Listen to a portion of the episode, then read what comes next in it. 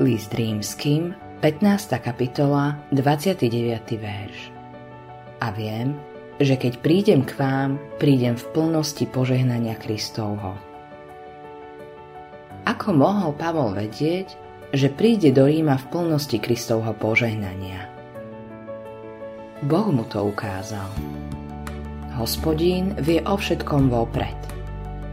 Vedel, že Pavol príde do hlavného mesta sveta ako väzeň fyzicky zlomený po dlhom väzení a nebezpečnej plavbe, pri ktorej loď nakoniec troskotá.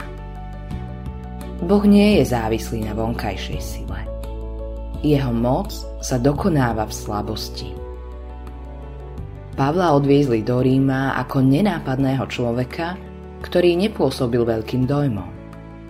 Keď sa ku kresťanom dostala zväzť, že je na ceste, vyšli mu naproti mimo mesta – keď ich Pavol uvidel, ďakoval Bohu a bol povzbudený.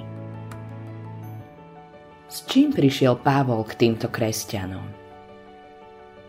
Prišiel k ním v plnosti Kristovho požehnania. V rímskom zbore bolo veľa zlého. Nepochybne o tom svedčia Pavlové napomenutia v liste rímským kresťanom. Napriek tomu, tam Pavol nešiel hlavne preto, aby ich trestal a napomínal. Prišiel s Božou milosťou a všetkým, čo toto požehnané slovo obsahuje. Požehnanie v Kristovi je všetko bohatstvo, ktoré hriešnik dostane vierou v pána Ježiša. Nič nie je také požehnané, ako keď sa tvoje srdce tomu otvorí.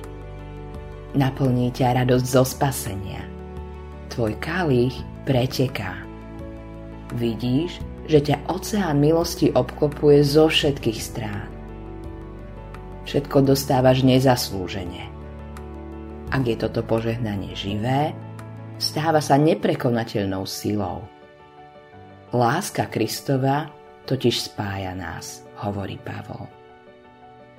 V službe Kristovi sa nespolieha na vlastnú silu a schopnosti – Pavol vedel, že sám o sebe nemá žiadnu schopnosť. Jeho schopnosť pochádzala od pána a bola úzko prepojená so slovami zmierenia, ktoré Boh vložil do jeho vnútra. Autorom tohto zamyslenia je Hans Erik Nissen.